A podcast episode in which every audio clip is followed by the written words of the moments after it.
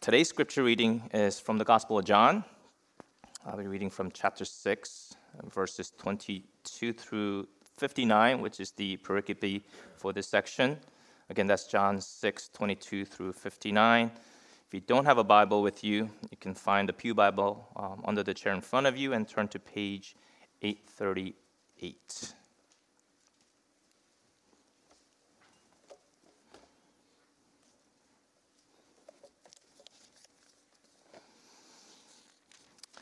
Please stand for the reading of God's word. Hear now the word of the Lord.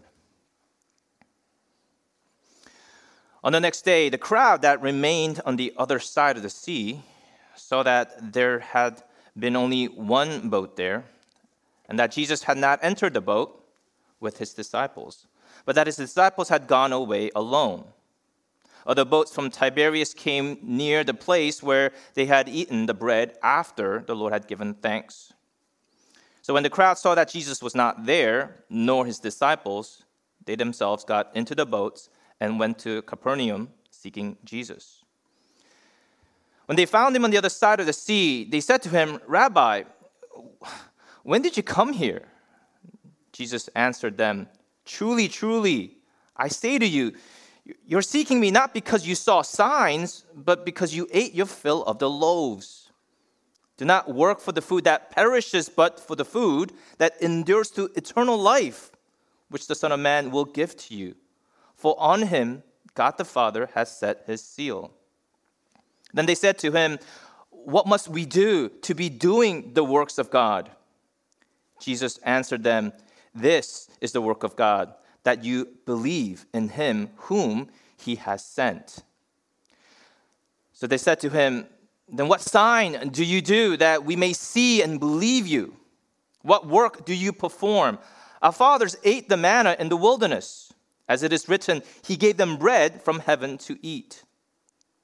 Jesus said to them, Truly, truly, I say to you, it was not Moses who gave you the bread from heaven but my Father gives you the true bread from heaven. For the bread of God is he who comes down from heaven and gives life to the world. They said to him, Sir, give us this bread always. Jesus said to them, I am the bread of life. Whoever comes to me shall not hunger, and whoever believes in me shall never thirst. But I said to you that you have seen me, yet do not believe. All that the Father gives me will come to me, and whoever comes to me, I will never cast out. For I have come down from heaven not to do my own will, but the will of him who sent me. And this is the will of him who sent me, that I should lose nothing of all that he has given me, but raise it up on the last day. For this is the will of my Father, that everyone who looks on the Son and believes in him should have eternal life, and I will raise him up on the last day. So the Jews grumbled about him because he said, I am the bread that came down from heaven. They said, Is not this Jesus, the son of Joseph, whose father and mother we know? How does he now say, I have come down from heaven? Jesus answered them, Do not grumble among yourselves. No one can come to me unless the Father who sent me draws him. I will raise him up on the last day. It is written in the prophets, and they will all be taught by God. Everyone who has heard and learned from the Father comes to me. Not that anyone has seen the Father except he who is from God. He has seen the Father. Truly, truly, I say to you, whoever believes has eternal life. I am the bread of life. Your fathers ate the manna in the wilderness and they died. This is the bread that comes down from heaven so that one may eat of it and not die. I am the living bread that came down from heaven. If anyone eats of this bread, he will live forever. And the bread that I will give for the life of the world is my flesh. The Jews then disputed among themselves, saying, how can this man give us his flesh to eat? So Jesus said to them, Truly, truly, I say to you, unless you eat the flesh of the Son of Man and drink his blood, you have no life in you. Whoever feeds on my flesh and drinks my blood has eternal life, and I will raise him up on the last day. For my flesh is true food, my blood is true drink. Whoever feeds on my flesh and drinks my blood abides in me, and I in him. As the living Father sent me, and I live because of the Father, so whoever feeds on me, he also will live because of me. This is the bread that came down from heaven, not like the bread of the fathers ate and died. Whoever feeds on this bread will live forever. Jesus said these things in the synagogue as he taught, in, as he taught at Capernaum. This is the word of the Lord.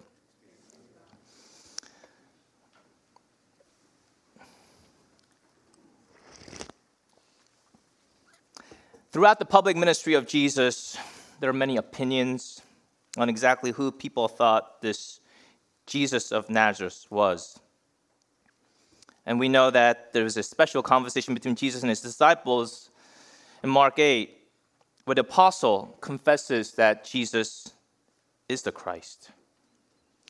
But today, and intermittently later on, I'm going to be going through the I am sayings of Jesus, where Jesus, our Savior, He Himself announces and discloses His own understanding of Himself as God, including His relationship, saving relationship toward the world. You might be familiar with some of the famous statements um, I am the way, the truth, and the life. I am the true vine. I am the sheep gate. I'm the good shepherd. I am the door. And today's passage, I am the bread of life. And I am the resurrection and the life. Now, this phrase, I am, actually is a combination of two Greek words. And those two Greek words are ego and eimi. They actually translate the same. Ego means I am. Is where we get the word ego. And eimi also is translated I am. So when you have ego and eimi, it's kind of redundant, repetitive, almost like stuttering, I am, I am, but it's emphatic.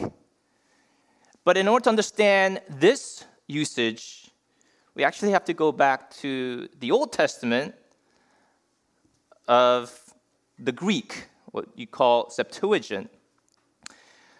When translators came to Exodus 3:14 and looked at I am who I am in Hebrew, the words that they used to translate the divine name of God was through ego eimi.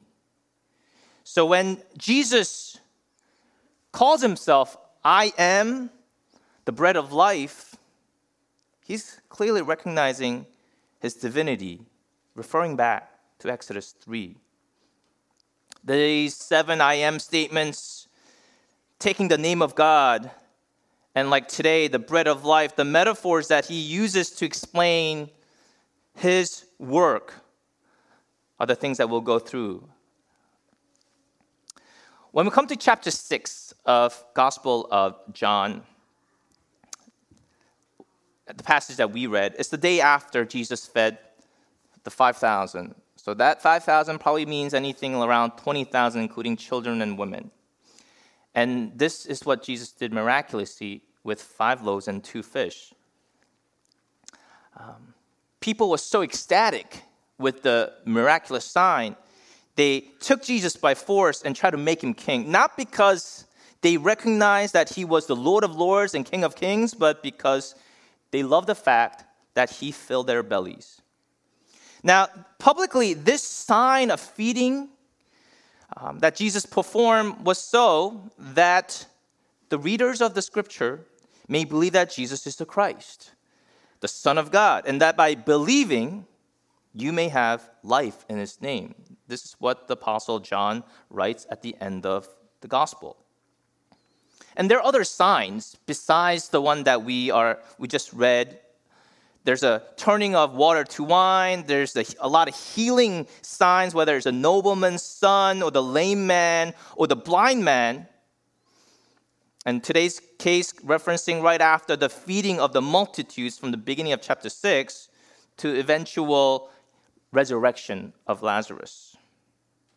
But the problem was that people didn't see the sign the way it was supposed to be recognized. They were fixed on the product of the miracle, not the person that it was pointing to. And whenever signs were performed, there were always people who didn't believe. And there were people who did believe.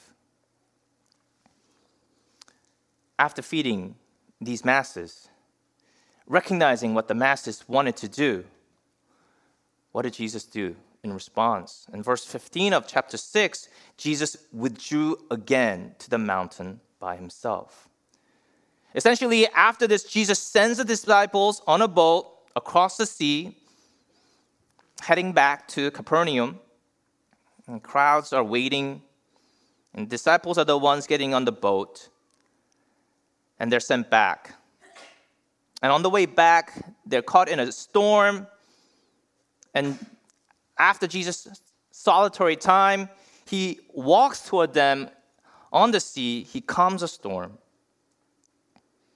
And by the time we come to today's passage, all this teaching, interaction, dialogue between Jesus and the people who are asking, this event is actually happening in the synagogue in Capernaum.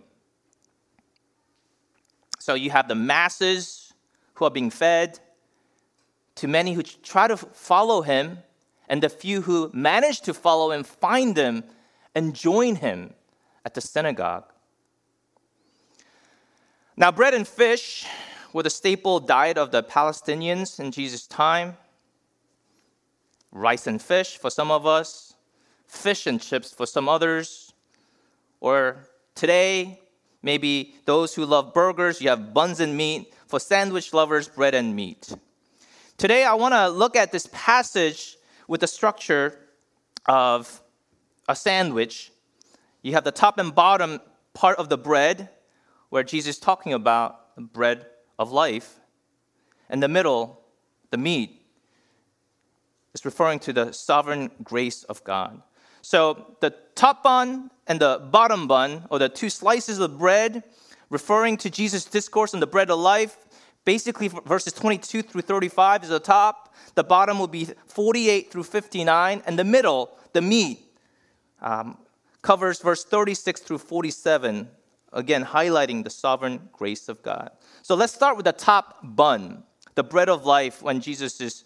So when Jesus shows up in today's passage, the, the people want to know how did you get here? Jesus doesn't actually answer how he got there. Part of me wished that he told them, I walked here on water, but he knew what was on their mind, what they were preoccupied with. And to emphasize, and there are a few, not a few, quite a lot of emphasis, truly, truly, amen, amen. It's like, verily, verily, pay attention. And Jesus is saying, I say to you, you're seeking me not because you saw the signs, but because you ate your fill of the loaves. This is in verse 26. See, they missed the significance of the sign. He's confronting the Galileans and their tendency, their proclivity to be just materialistic, satisfied and filling up their bellies. They're obsessed with the material world, and they can't see the true spiritual blessing that God is offering them through his son, Jesus Christ. God is offering this food that endures to eternal life, the gift of the Son of Man that God the Father affirms with the seal of approval. Yet, they have no awareness of this spiritual, higher, deeper yearnings and needs of our hearts. All that they want, not unlike today, full stomachs and perhaps a political messiah. Not much has changed. The plenty of people who are just interested in material bread, bread that will perish, bread that will eventually run out. And that's all that they're stick, stuck on thinking, consumed by. Martyn Lloyd-Jones writes The great tragedy of the world is that though it gives itself to seek for happiness, it never seems able to find it. We're not to hunger and thirst after blessedness. We're not to hunger and thirst after happiness. But that is what most people are doing. We put happiness and blessedness as the one thing that we desire, and thus we always miss. It always eludes us. According to the scriptures, happiness is never something that we should um, seek directly. It is always something that results from seeking something else. And he continues They alone are truly happy who are seeking to be righteous. After all, we are to seek his righteousness and his kingdom. And put happiness in the place of righteousness, you will never get it. We need to recognize that all excitement about Jesus isn't necessarily truly spiritual in character. People are fascinated by spectacles, blinded to the truth and to the reality of the person of Jesus Christ. Now remember, this setting is different than the feeding. Feeding happened outside to the masses. This dialogue is happening in a synagogue, in a house of worship, much smaller, perhaps not different than a size like this, maybe even smaller. But you see, they had a good meal, and that's all they wanted. They want to be kept continually. But to this, Jesus responds by saying he wants them to work for food that endures to eternal life, which the Son of Man will give you. For on him, God the Father has placed his seal of approval. Jesus knew he could end world hunger, he could restore peace, he could ensure life, liberty, and pursuit of happiness. But even if he did all that, he still would not have dealt with the real human problem. Couple of chapters before, in John chapter 4, the famous encounter with Jesus at the well with the Samaritan woman, the woman is just fixated on the physical water and can't imagine something deeper. And here, the masses and the disciples here at the synagogue, disciples at large, not just the 12, are just stuck on the physical bread. Now, this doesn't mean that we don't bring, we don't work um, or buy bread to feed our family. We ought to, and we should. And then it's natural for people to have earthly needs met. And Bible never condemns such a thing, but it has to be in a proper place and proper place and priority because God does promise that he will take care of those who trust him and love him. But there's a difference between a simple concern for physical well-being versus an obsession, compulsion that prioritize materialistic desires over spiritual priorities. So we are to go to work, but not dominated or enslaved by the desire for bread that perishes, but knowing Christ, what He has done. We work, we go to work knowing Him, trusting Him, and above all, treasuring Him. Jesus told them not to work for food that perishes, but work for food that endures to eternal life. Um, and promptly the crowd responds, like, what must we do to be doing this work? I mean, it's a natural question, right? So, how does one work for food that endures to eternal life? And Jesus' answer is pretty amazing.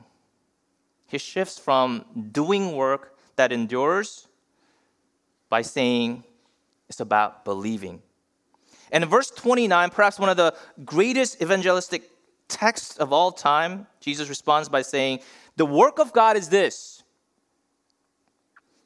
to believe in the one he has sent. You know, pagan gods, not just of Jesus' time, but throughout world history, they all had their needs. Um, but especially in the Greco Roman um, religious system, It was a relationship of reciprocity, a tit for tat arrangement. You scratch your God's back, and the gods will scratch yours. And here, Jesus describing the work of God as believing is intentionally contrasting the way people have operated in their religious faith and understanding, doing things for their gods, for something reciprocal, to believing, to trusting.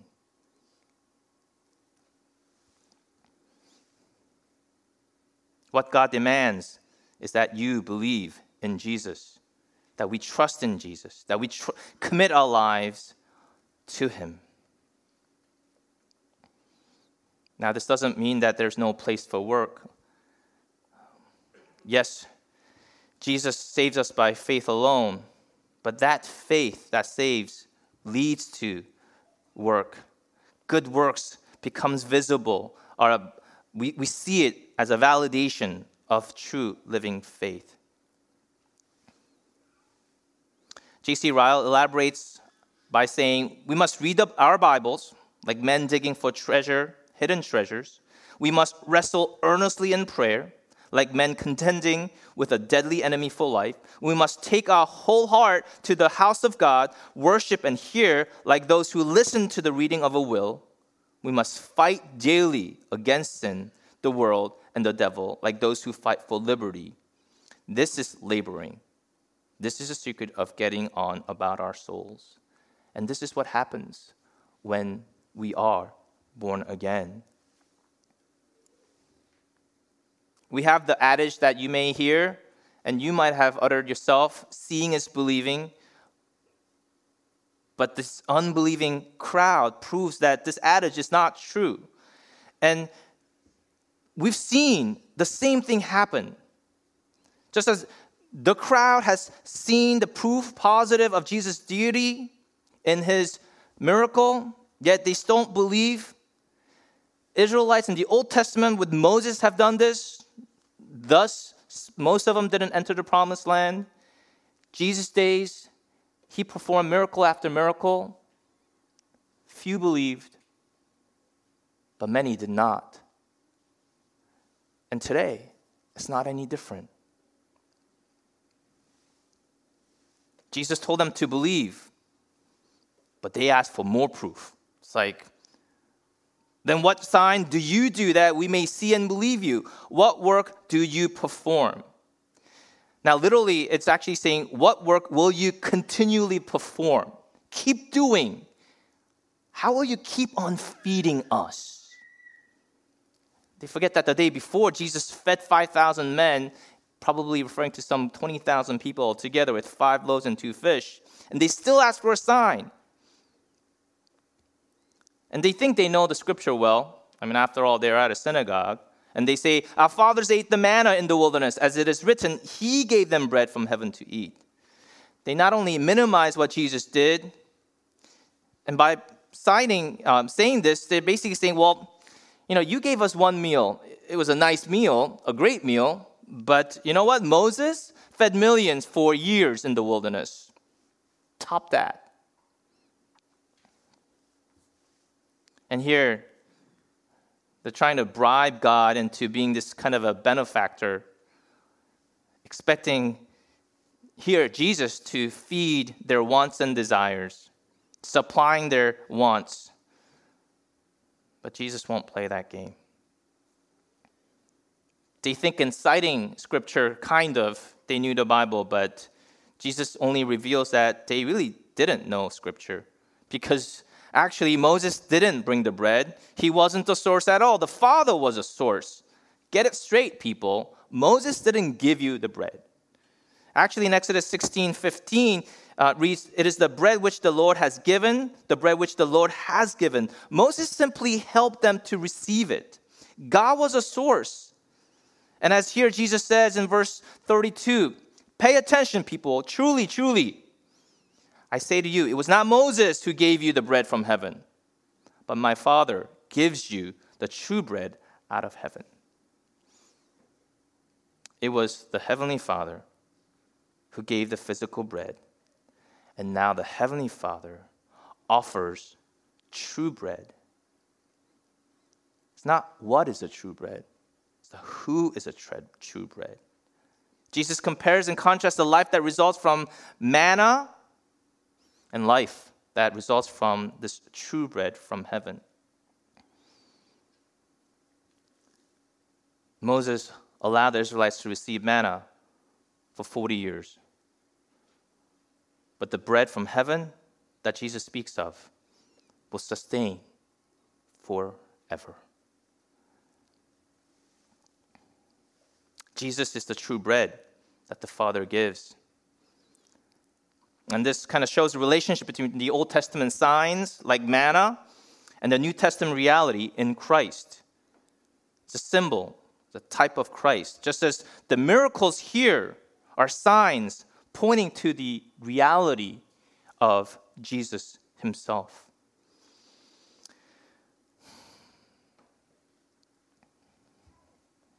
The hasty question, request by the people, Lord, give us this bread always. Jesus' response, the famous of the great I am statement I am the bread of life. Whoever comes to me shall not hunger, whoever believes in me shall never thirst. It's kind of similar to the woman at the well. She's desperate. She asks, Sir, give me this water so that I will not be thirsty or have to come here to draw water.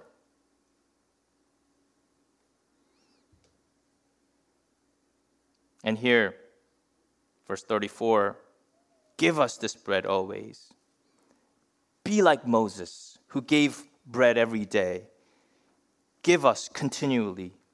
They still just want the bread.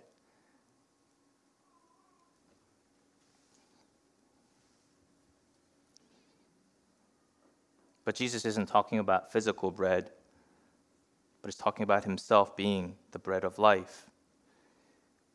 He who gives God's life to us, God's manna, God's bread. I think it's interesting to point out uh, when um, the New Testament talks about life, there in English language, life is just one word, but like many other uh, words that we have studied, um, the word life in Greek has at least two forms bios and zoe.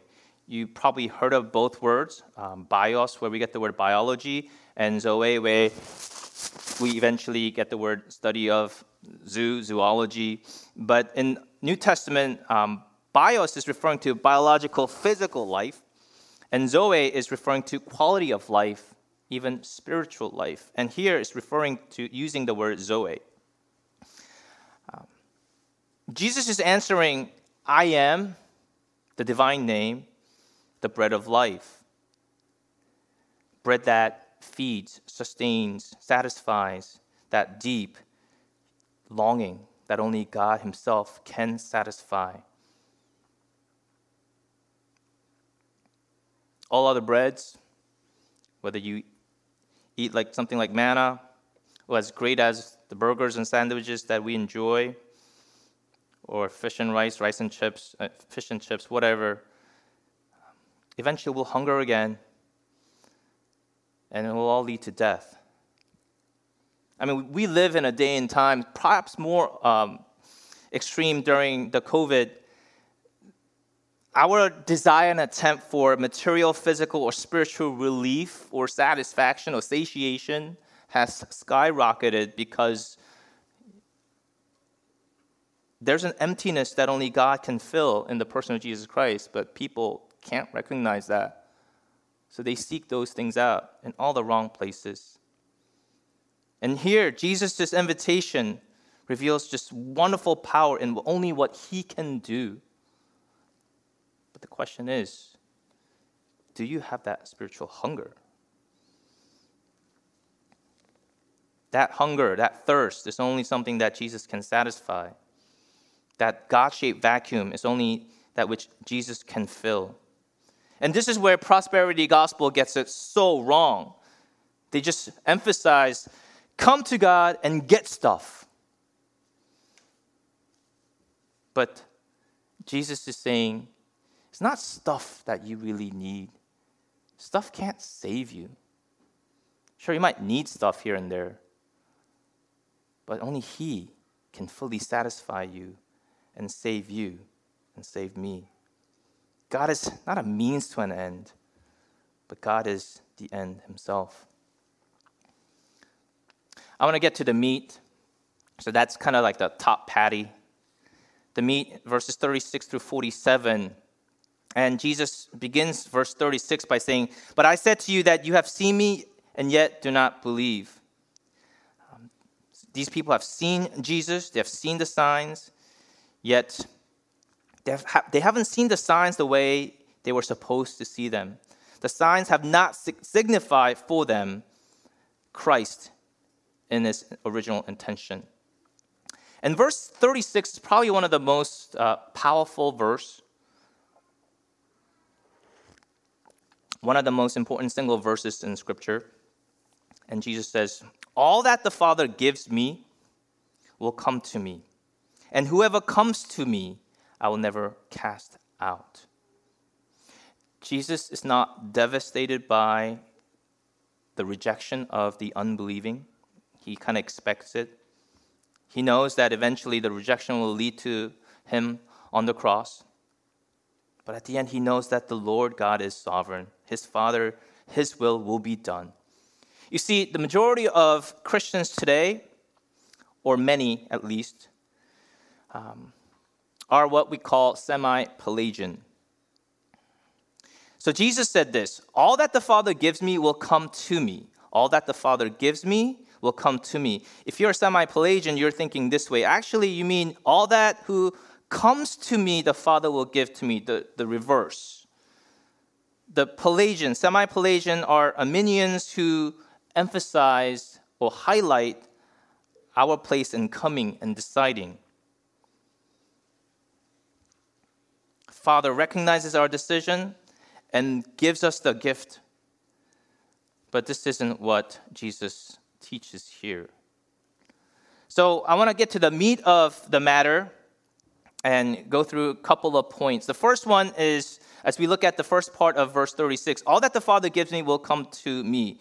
God gives his chosen ones to Jesus.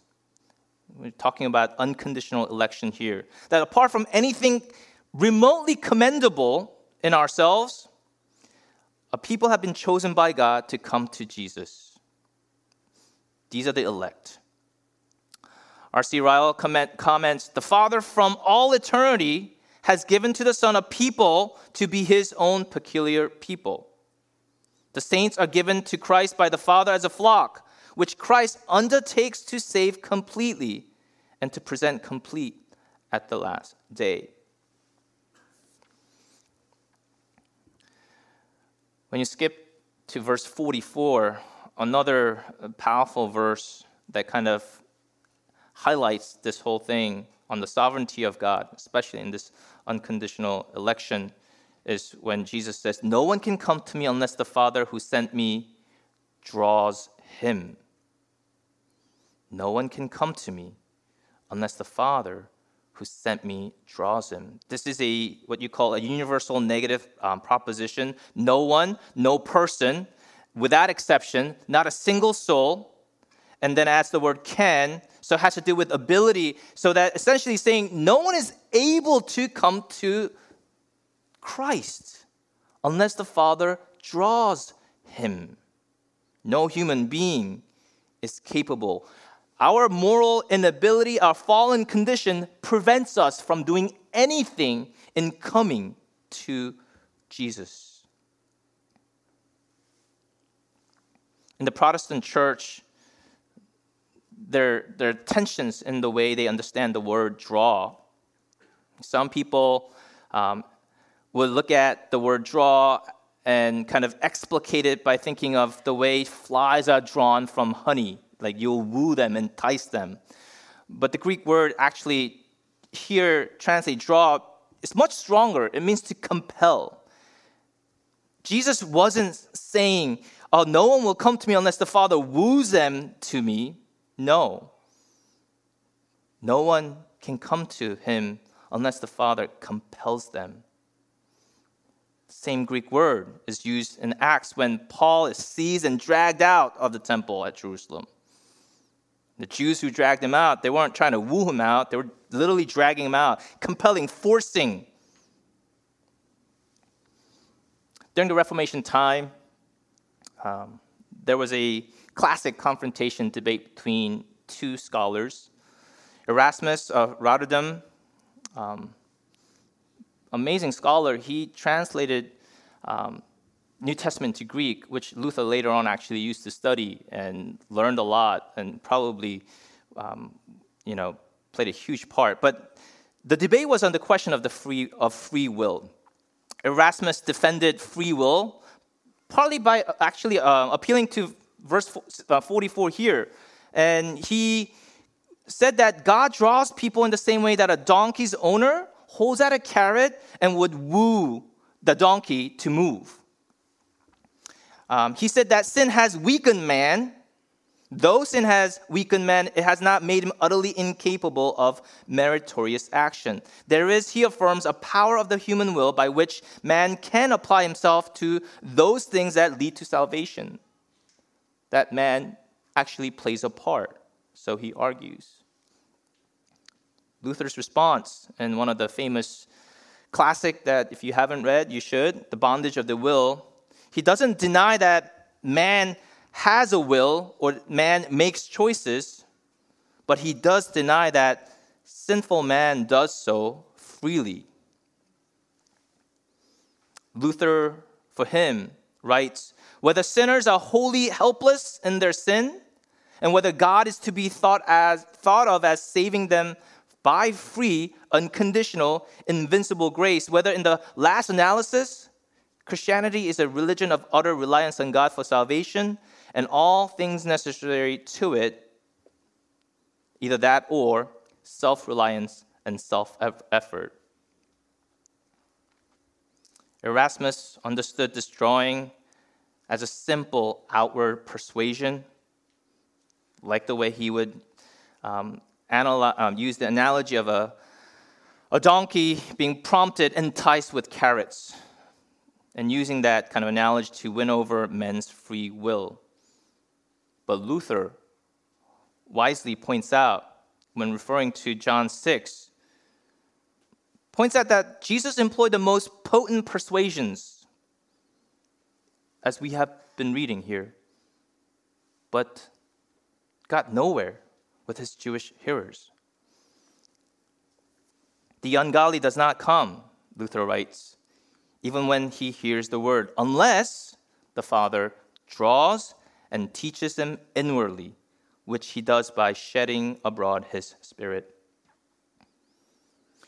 Brothers and sisters, Bible teaches us that mankind is not merely sick and weak, but we're dead. We're dead in our trespasses and sin. And spiritually speaking, unbelievers are no more able to come to Christ than a dead man is able to walk, rise and walk, as we see in Lazarus when Jesus rose him, raised him from the dead. The word that we see in John 6:44 we eventually see the same word used in other parts of scripture. In John 21, for hauling and dragging a net full of fish to the shore, or Acts 16, when Paul and Silas are dragged before civil authorities, or John 18, when Peter draws his sword from its scabbard, its case. And all these show the idea of resistance that is overcome by superior force.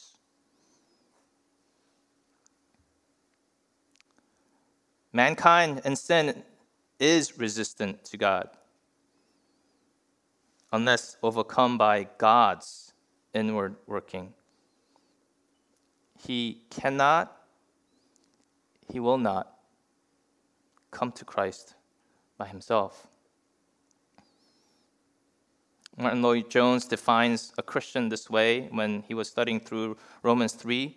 He says, A Christian is a man or woman whose mouth has been shut. Isn't that a startling definition of a Christian? A Christian is a man or woman whose mouth has been shut. There is within each one of us a gravitational pull toward self justification. And Jesus is saying to these spectators of his miracles, unless my Father draws you, you can have nothing with me. We have nothing to boast because we play no part in being brought to Christ. Second part, second part of the, the meat, going back again to verse 37 all that the Father gives me will come to me. Here, because God gives them to Jesus, because the Father gives them to Jesus, they come to Jesus. They believe on Jesus because you know what? Those whom the Father gives come. He guarantees their coming.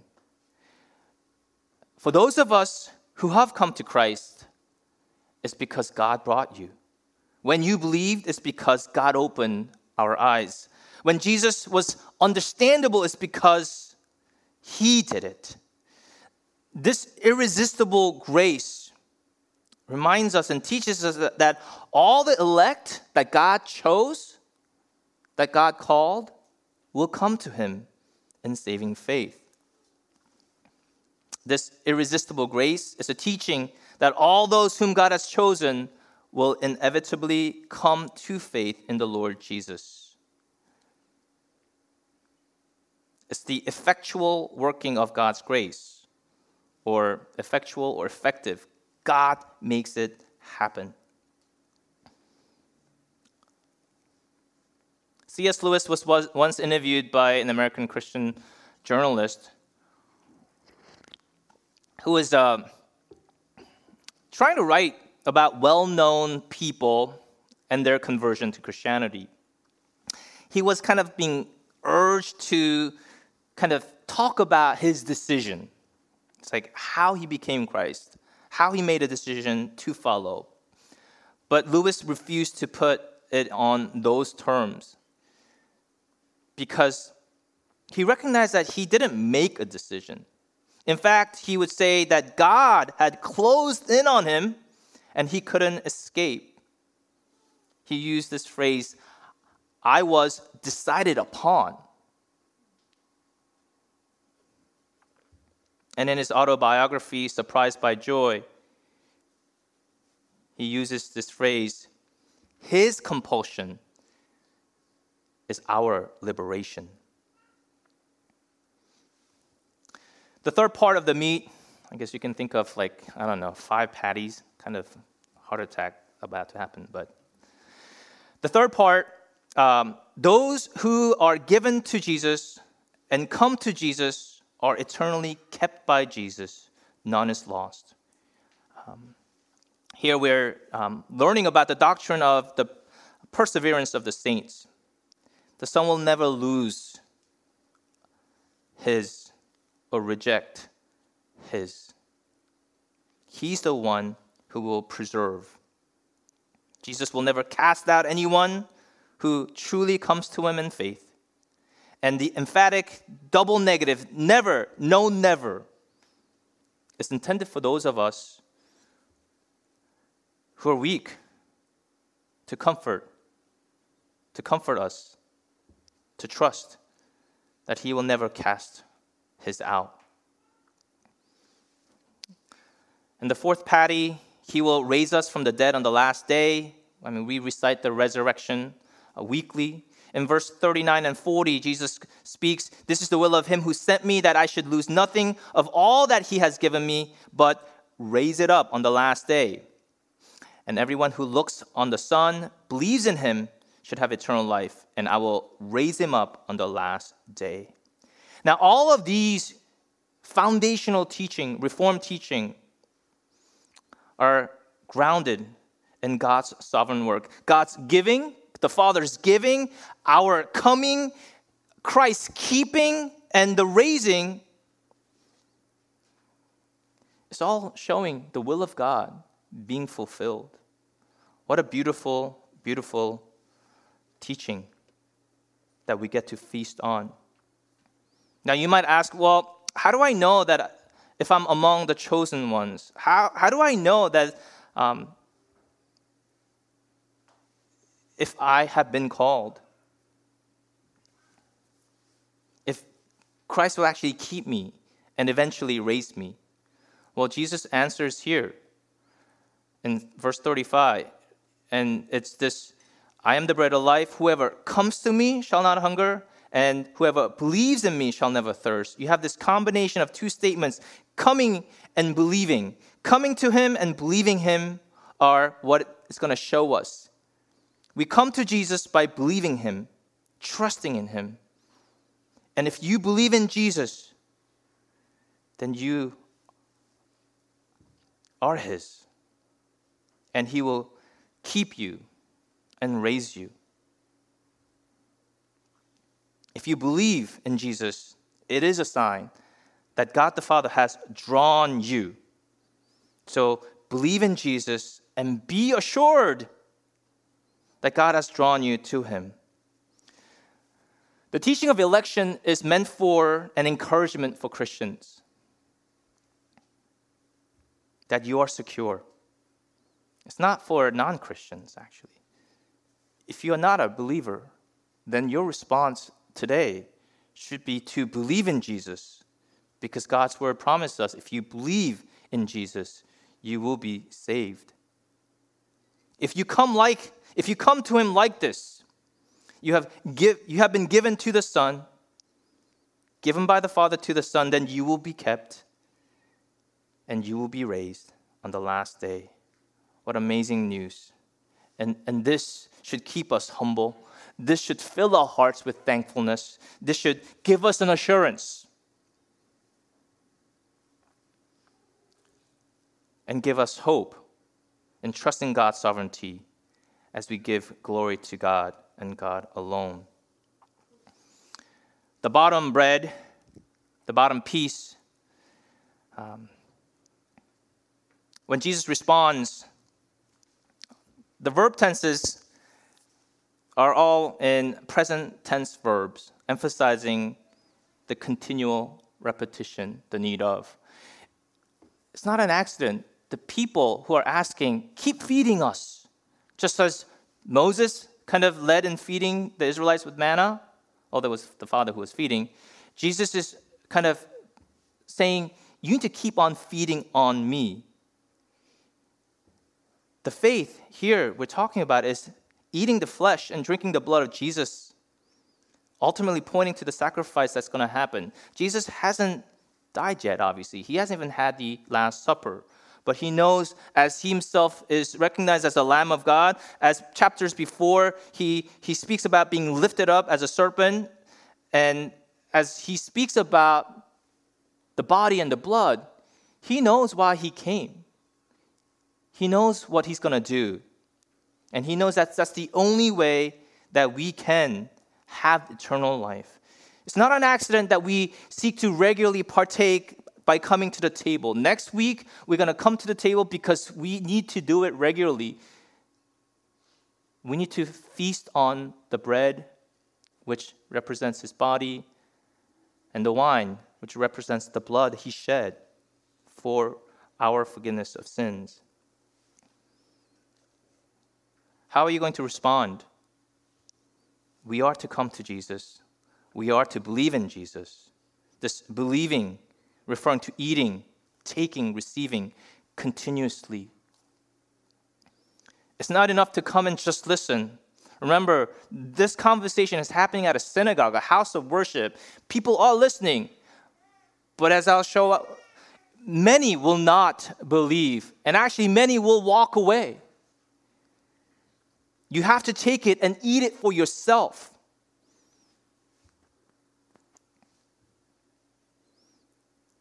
Eating requires you to recognize that you are hungry. As you recognize your spiritual hunger, that without Christ, we're condemned in sin. There is no hope in us.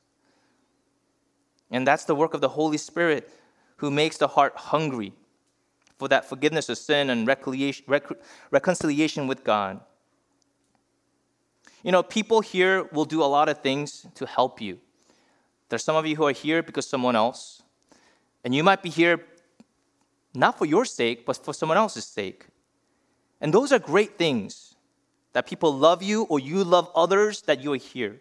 However, at the end of the day, you have to be the one eating, you have to be the one receiving what Christ offers you Himself, His body and blood. It has to be personal. J.C. Ryle says whenever a man, feeling his own guilt and sinfulness, lays hold on Christ and trusts in the atonement made for him by Christ's death, at once he eats the flesh of the Son of Man and drinks his blood.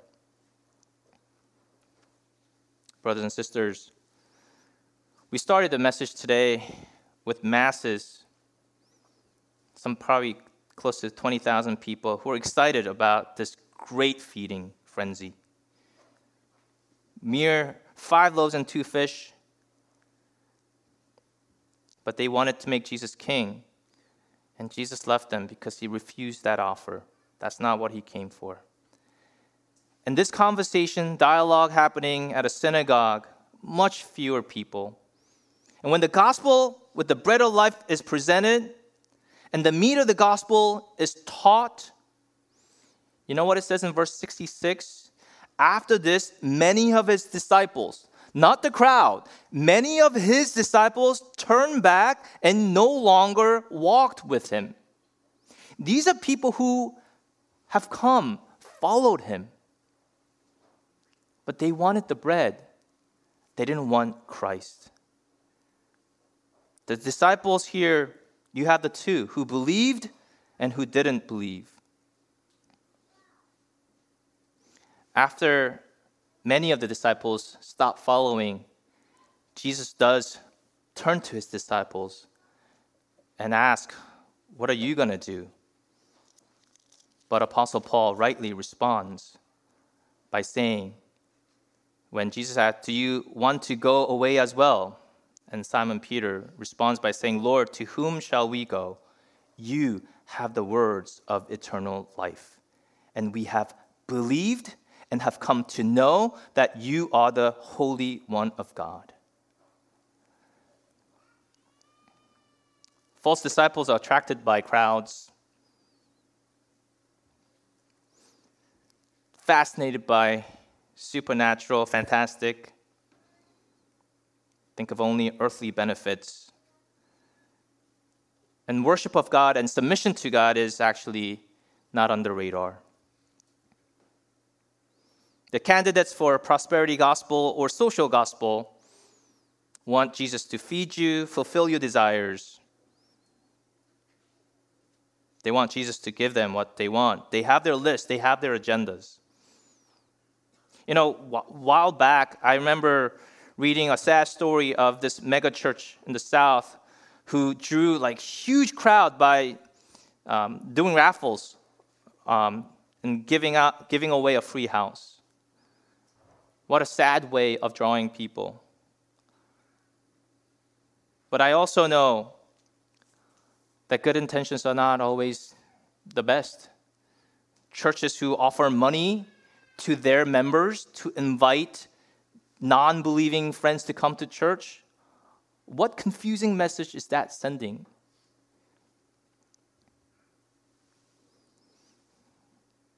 How many people would actually come to worship if Christianity were suddenly made illegal or they faced arrest. That's not so far now. I mean, people have experienced this, especially our neighbors in Canada. Or when coming becomes really inconvenient, like COVID.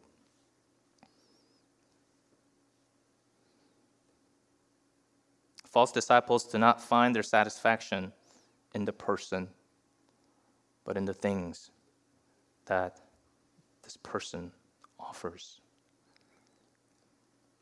Brothers and sisters, why are you here this morning? Jesus teaches us that these signs, like many other signs, they're not all recorded in the Bible because there'll be too many, are recorded so that what? You may believe that Jesus is the Christ, the Son of God, the great I am, and that by believing, trusting, you may have life, eternal life in his name.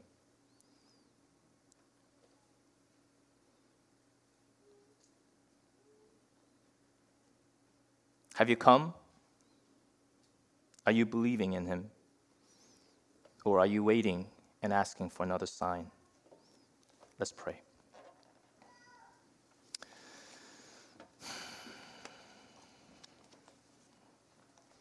Lord, we thank you for these amazing, amazing truths of election and other truths that reminds us of your sovereignty, that we play no part and you receive all the glory. Lord, may your truth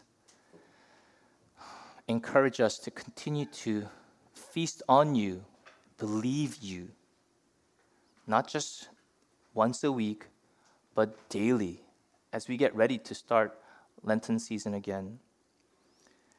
And if there are anyone here who are here for other reasons but have not placed their trust, belief in you,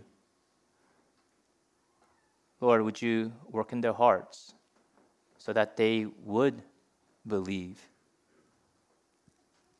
and taste eternal life that you offer.